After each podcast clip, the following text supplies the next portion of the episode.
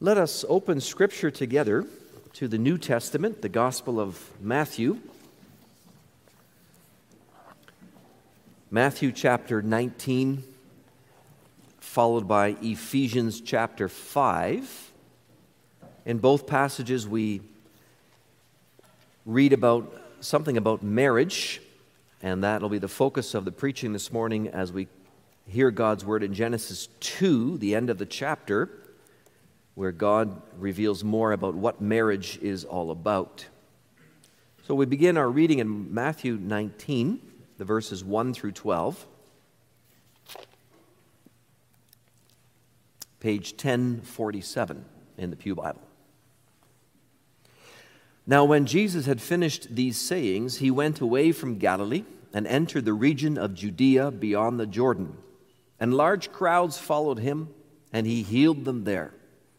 And Pharisees came up to him and tested him by asking, "Is it lawful to divorce one's wife for any cause?" He answered, "Have you not read that he who created them from the beginning made them male and female, and said, 'Therefore a man shall leave his father and his mother and hold fast to his wife, and the two shall become one flesh.' So they are no longer two, but one flesh.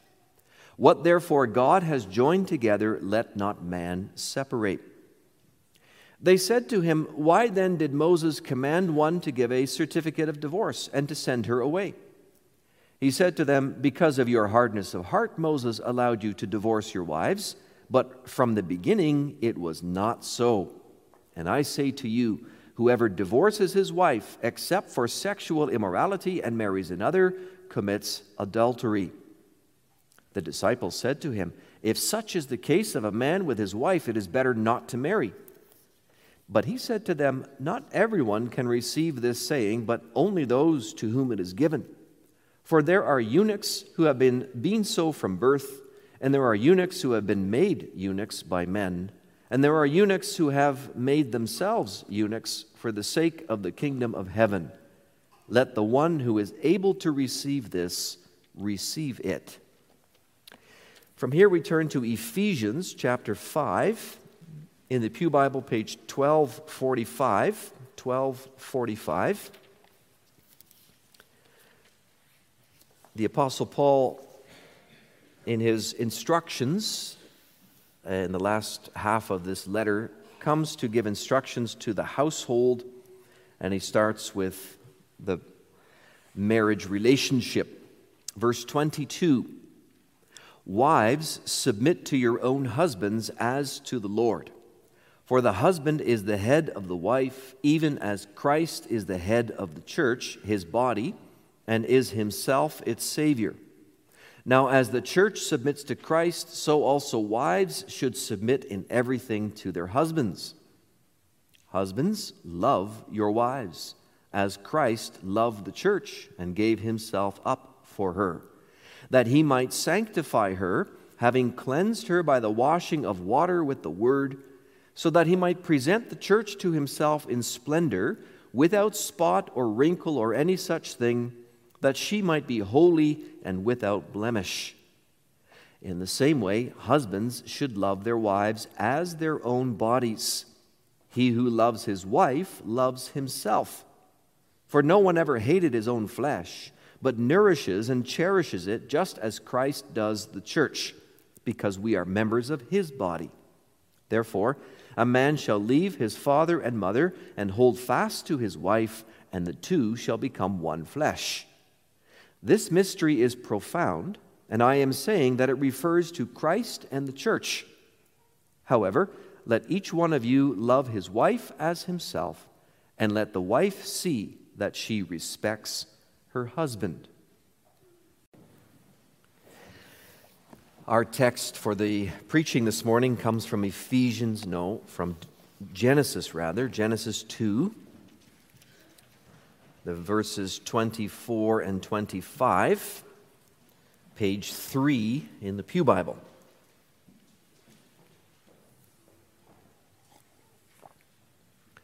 So as you know, we've been working our way through this chapter, and last week we dealt with the creation of woman and the giving of the woman to man in marriage. We came to the end of verse 23, so we pick it up at verse 24. Therefore a man shall leave his father and his mother and hold fast to his wife, and they shall become one flesh. And the man and his wife were both naked and were not ashamed. After the gospel has been proclaimed, we'll sing once again from Psalm 63. Psalm 63, the stanzas 3 and 4, where it speaks about our close covenant relationship with the Lord.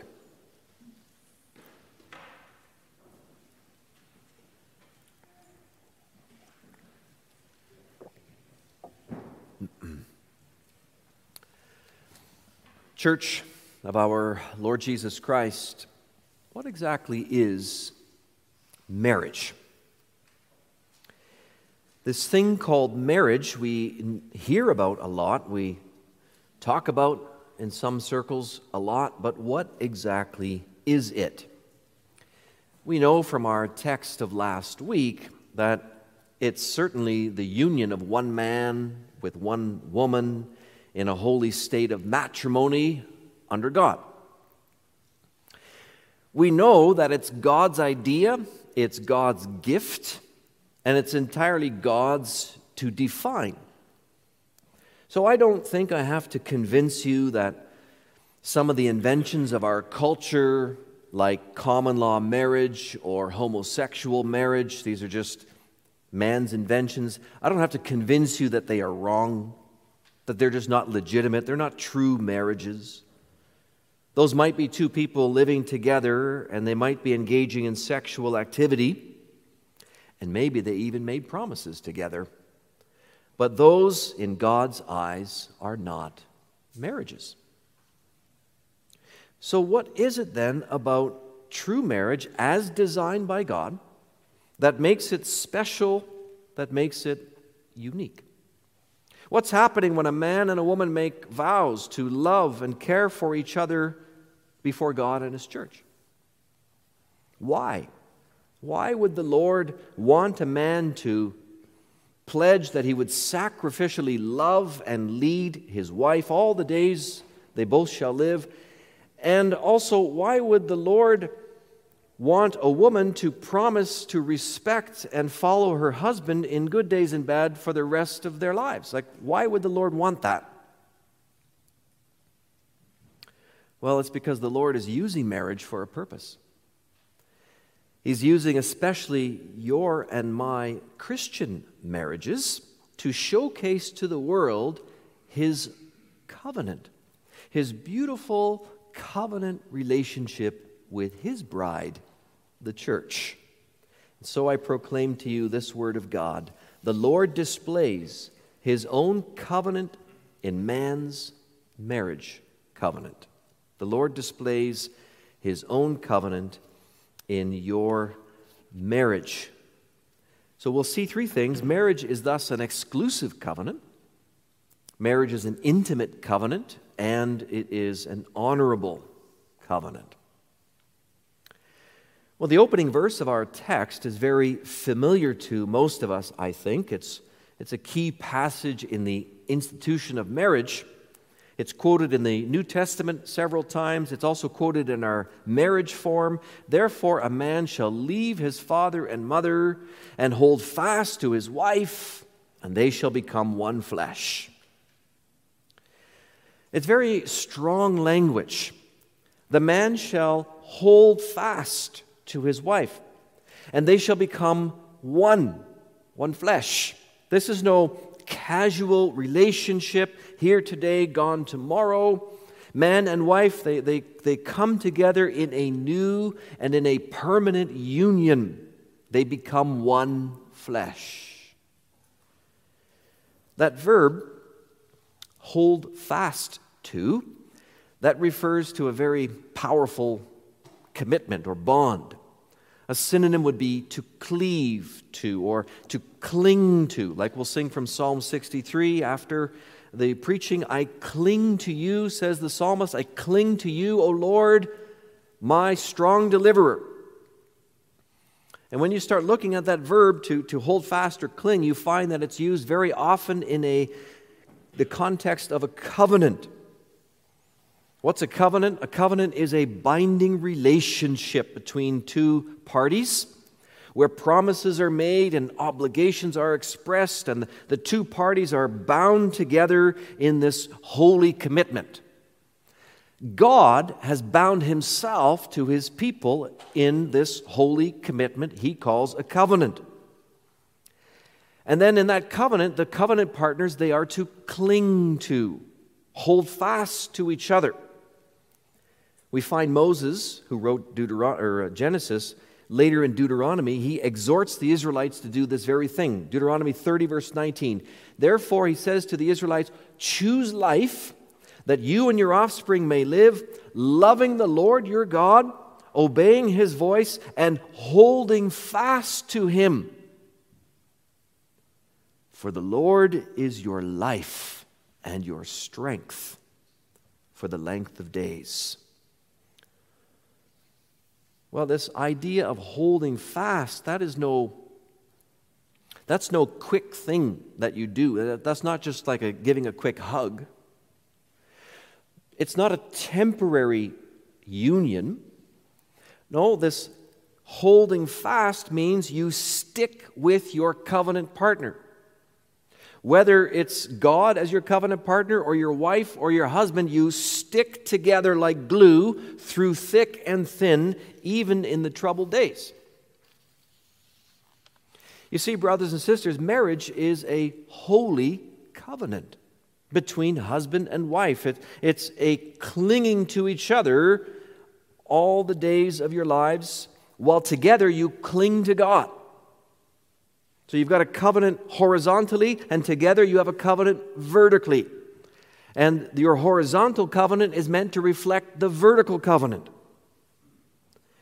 God even calls your marriage a covenant in Malachi 2, verse 14.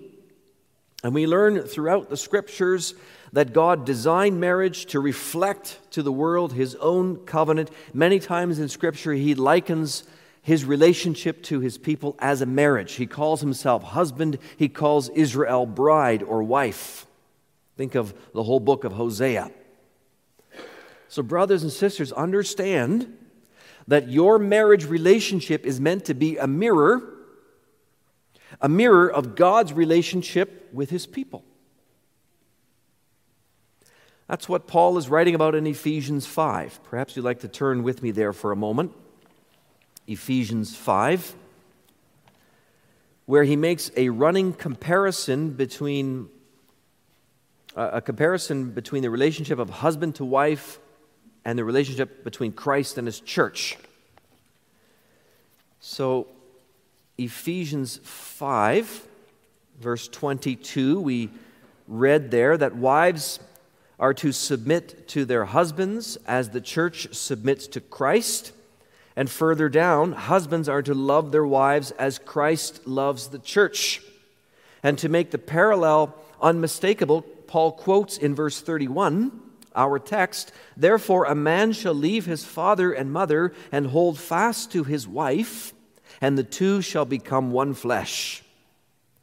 Then he goes on, this mystery is profound, and I am saying that it refers to Christ and the church. So this thing called marriage, it refers in some way to Christ and the church.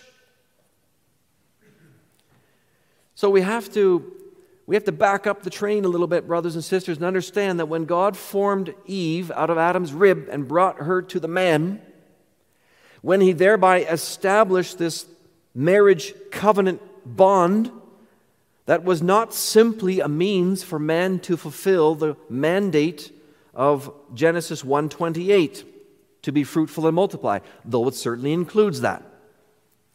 It also was not only a means to alleviate the aloneness of man. We looked at that last week, right?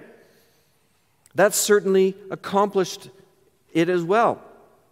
But the higher purpose, the most profound design in human marriage is to reflect to creation how God covenants with his bride, how God loves and treasures and cares for his people, how God sticks to his people like glue. From creation already, God had in mind to display in our human marriages how Jesus is one with his bride, how there is this beautiful union and communion, holy and deep fellowship between the Savior and his people, the groom and his bride, the church.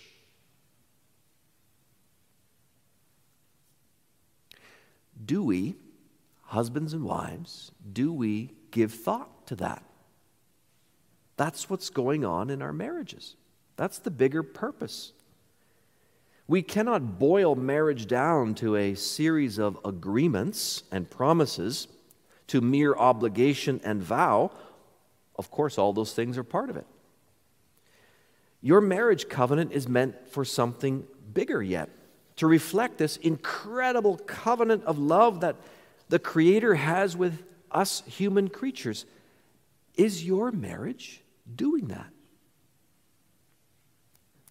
When people look at the way you interact as husband and wife, do they see a mirror image of the way Christ interacts with the church and the church with Christ?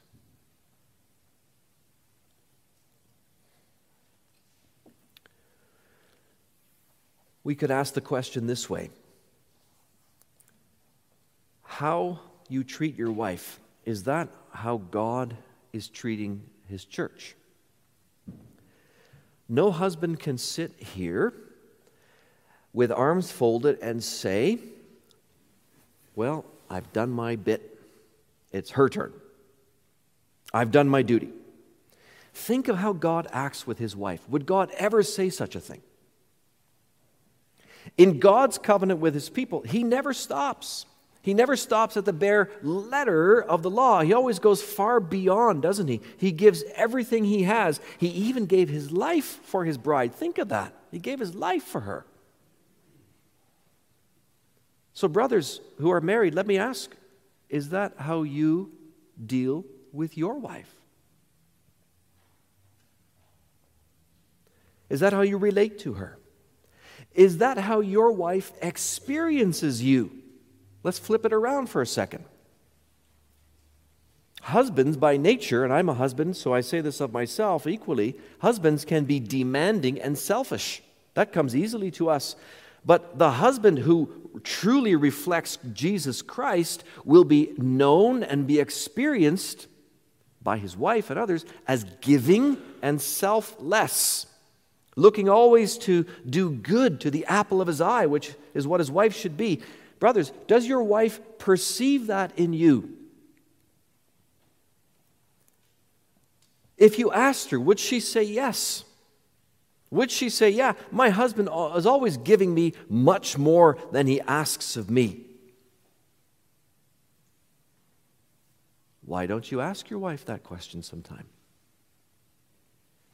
And wives, the way you act toward your husband, is that how the church acts toward Christ?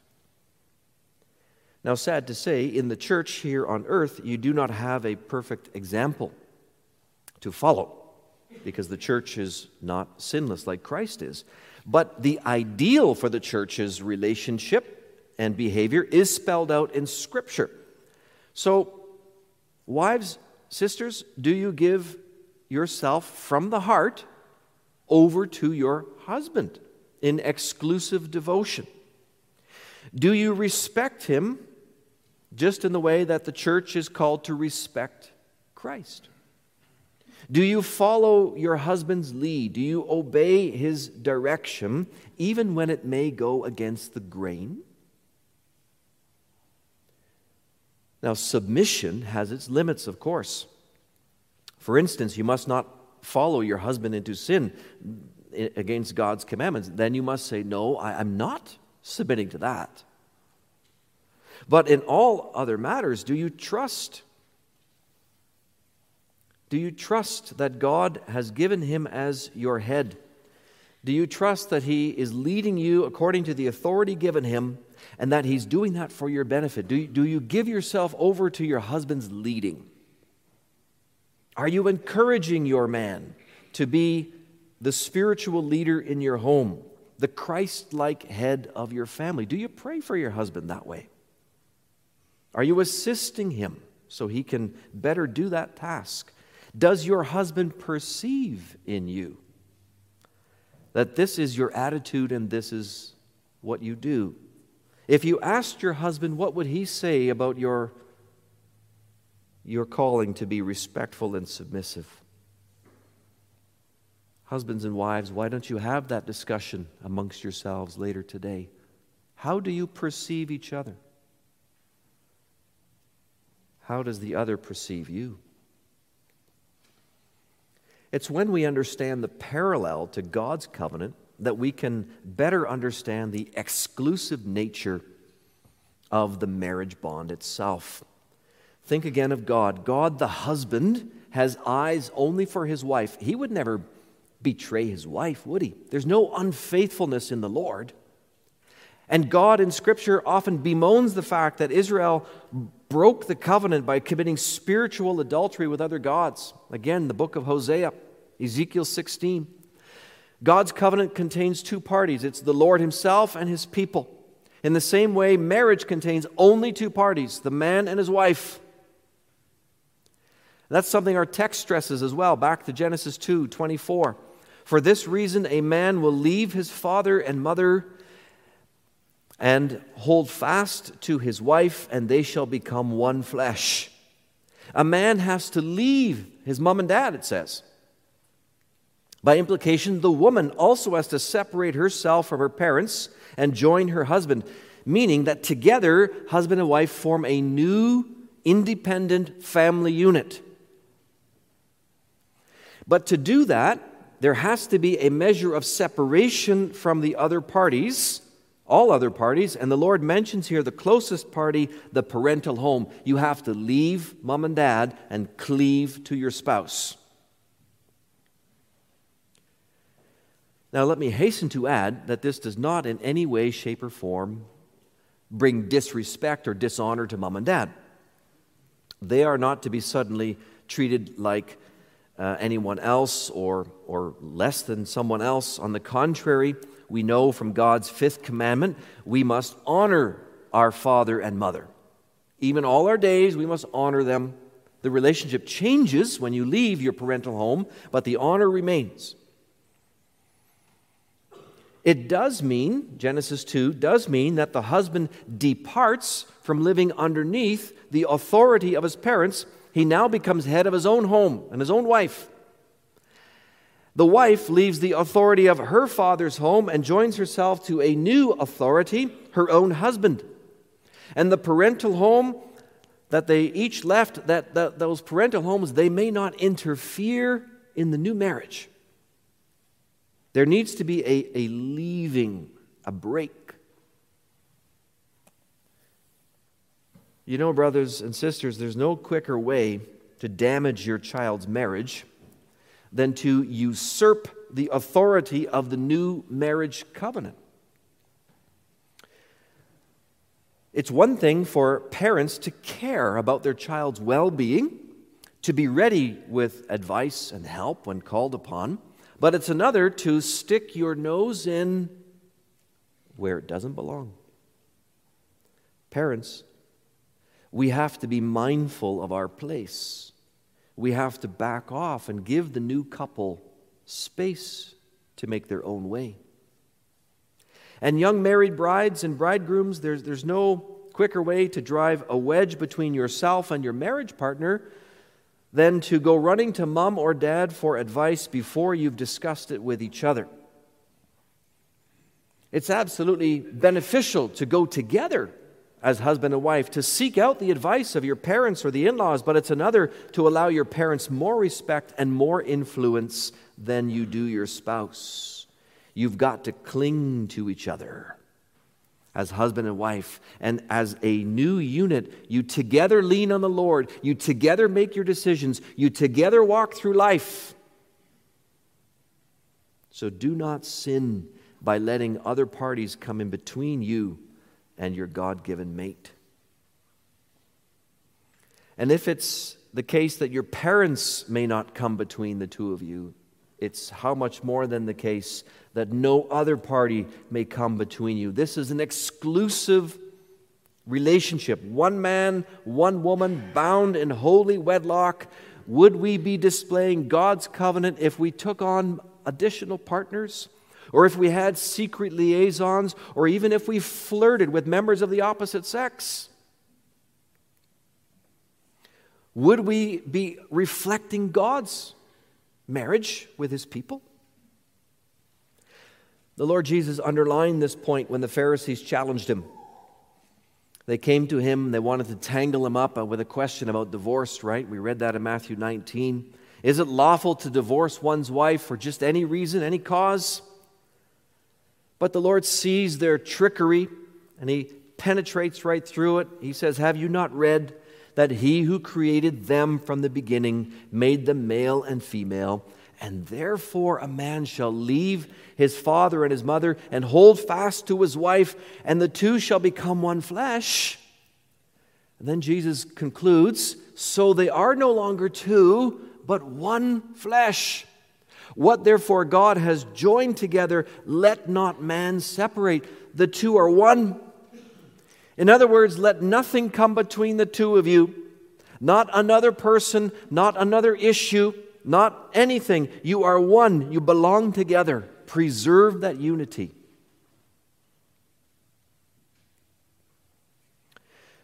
It's a sad reality that we know of broken marriages, also in church life.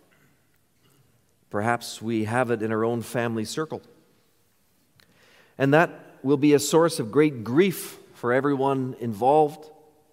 For as the Lord Jesus said in the same section of Matthew 19, from the beginning it was not so. It's not God's design to drift apart, much less to break apart. Some marriages we know, they have gotten so far that they are legally terminated, also in the eyes of God, but there are other marriages that are not so down the road of separation or divorce. They're not that far. They're not beyond repair. Should we not do everything we can? Should we not, as couples in the first place, as brothers and sisters in the know, where we can, should we not be busy pulling out all the stops to preserve those marriages, to strengthen those unions, lest Satan gain another victory? He's the only one who wins when marriages break apart. Would we not bring honor to our God and joy in our lives by working hard on true reconciliation? Doing that through the power of the Holy Spirit. Would Christ give up on his church? Or would the church give up on her Lord? Brothers and sisters, work on your own marriage in the first place. Every marriage needs tending, needs strengthening, needs work. Keep your marriage unions holy. Keep yourselves from any impurity. And rather come to enjoy the intimacy that God gives you with your spouse. For that is one of the special aspects of the marriage covenant. It's to be one of the closest, deepest human relationships possible. The two shall become one flesh. So this idea of holding fast, husband and wife, it finds its highest expression in the physical union of their two bodies, in sexual intercourse, or in what we more often say, in making love. The world, our society, has turned this concept just upside down, haven't they? The world teaches and promotes what they call having sex. It's, to the world, it's something casual, it's something easy, it's something you do lightly, almost on the side. Hookups are very common, where people just, they use apps and they just meet for sexual activity and then you go your way. There's no relationship in that. There's no bond. There's no love. There's just a little thrill on Blueberry Hill. To say it very bluntly, the act of becoming one flesh has become for many merely a way to satisfy lust, personal lust. It's a self-centered transaction, nothing more.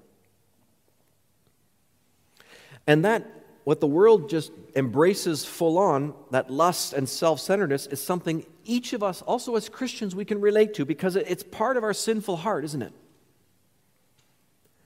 Lust is there. Selfishness is there. The temptations are real to indulge our sexual appetite in one way or another before we become married, or even, if we are married, outside of our marriage in an illegitimate way. But brothers and sisters, look at the place that God gives to sexual intimacy. It is totally within marriage, between one man and one woman. Sexual intimacy, it's something that is to develop over time out of the basis of a loving, committed communion with one another. It's not the thing you do by the second or third date.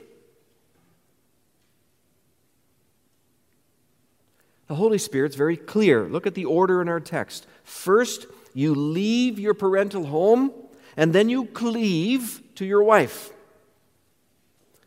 That implies that first you establish a personal bond, a new covenant relationship with your future wife or husband. After all, you don't just break off this powerful bond with your parents just like that, nor do you enter into a new bond or commitment at the drop of a hat. No, this idea of clinging or holding fast to one other person means you choose that person carefully, and you prepare yourself to enter into a lifelong bond. You only do that once you're well acquainted, when there's trust there between the two of you, full trust, when there's love, when there's understanding, when there's unity and faith. All those things need to be in place, and then you may come together and enjoy the blessings of lovemaking. First, you enter into a covenant of love, and then you enjoy the fruit of intimate union.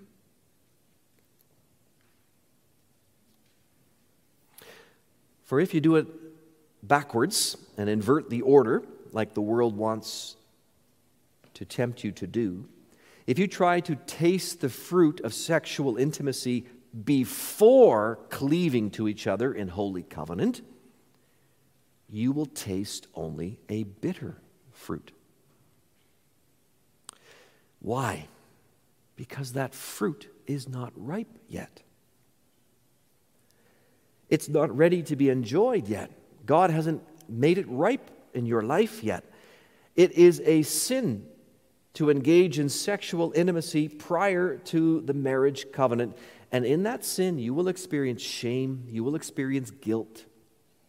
Before the face of God, you will not have peace, and with each other you will know that wrong was done. Brothers and sisters, my young brothers and sisters not yet married, do not pluck that fruit before it is time. Do not go into the bedroom before you have first gone to the church and pledged yourselves to each other before God in holy wedlock. That's the biblical, God-ordained way. But once you have done that, beloved, hear this as well. Once you have covenanted with each other, then absolutely go and enjoy the fruit of that union. We shouldn't overlook that either. That's part of the Bible's message. God has created sexual intercourse for our enjoyment, our pleasure as man and wife. So by all means, married brothers and sisters, take joy in making love together. You know, sometimes people have thought in the past that sex is merely a functional thing. Its only purpose is for the creation, the procreation of children. And any pleasure one happens to get out of that act is just kind of a side benefit, not really the main point, some have thought. But that is just not biblical. In the Bible, both those aspects go together. Joy and procreation. Listen to the Holy Spirit's exhortations in Proverbs 5. And understand here the sexual metaphors. You can look up the larger context later. It's Proverbs 5. This is what the Holy Spirit says to a man. Let your fountain be blessed and rejoice in the wife of your youth, a lovely deer, a graceful doe. Let her breasts fill you at all times with delight. Be intoxicated always with her love. Sexual intimacy is not to be a chore, but a delight, you see. And we are encouraged, we are called to embrace that. It's also never to be a selfish act, where one partner finds his or her own personal satisfaction and leaves it at that. Christians, let's just pull back the camera a minute. Christians are never to be selfish in anything, are we? How much more than when it comes to sexual intimacy? Husbands, let me ask the brothers. Husbands, are you tenderly loving and serving your wife and her needs in this area? Are you making sure that your wife is fulfilled in this way? Do you ask her about that? We ought not ever to enter the bedroom thinking about what we will receive, but rather our thought be of what we are privileged to give. It is better to give than to receive, also in this area. We put her needs ahead of our own. And wives, in a similar manner, are you seeking to love your husband in this area with care and affection, so that he also is fulfilled? Do you ask him about this? Lovemaking is never to be one-sided. It's designed to be mutual. There should be mutual enjoyment. As the entire Song of Solomon makes clear, the whole book speaks about a joyful union and communion of husband and wife. Why don't you read it together as husband and wife for nighttime devotions? And think through the poetry of intimacy that's in that book. Young people, young brothers and sisters, you often hear the message that you ought to stay away from sex before marriage. And that's a biblical message. That's God's will for your life. But understand the reason now, okay? It's not that God wants to take away pleasure from your life. No, no, no. It's God's idea to preserve good and true and wholesome pleasure for you in the context of marriage. God is protecting you from perverting and emptying an experience that within marriage is so rich and beautiful. He's preserving you from lust in order to keep you for love. True love with your wife or your husband.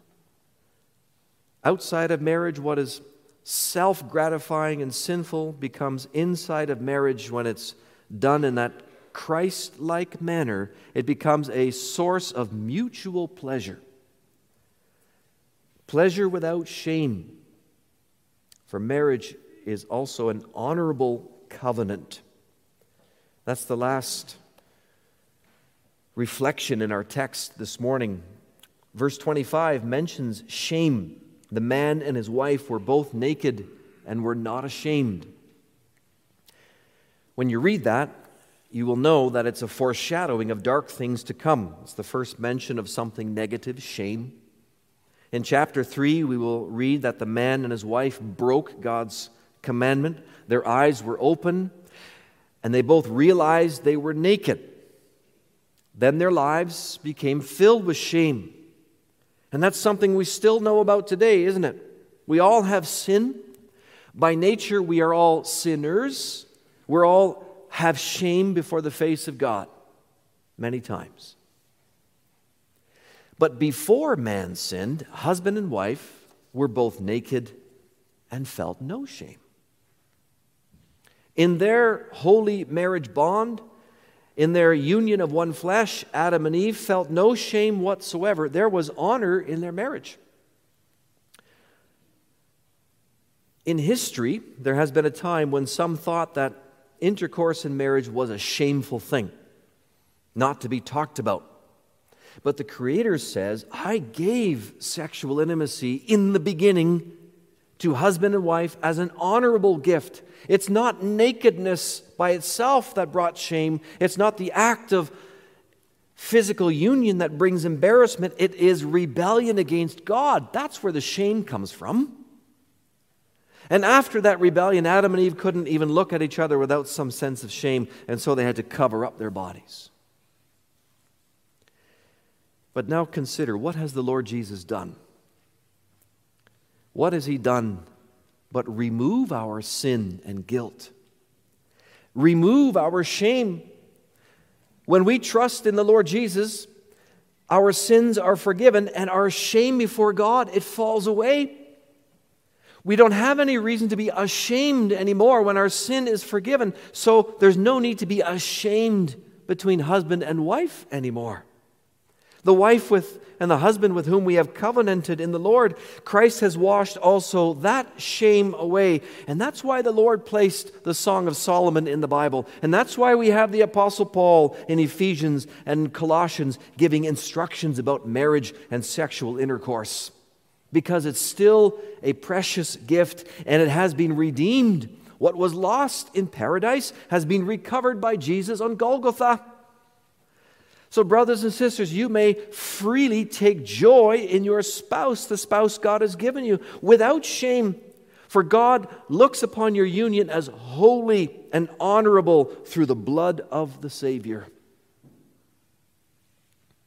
And do we not also in this aspect of marriage, do we not also reflect God's covenant with His people?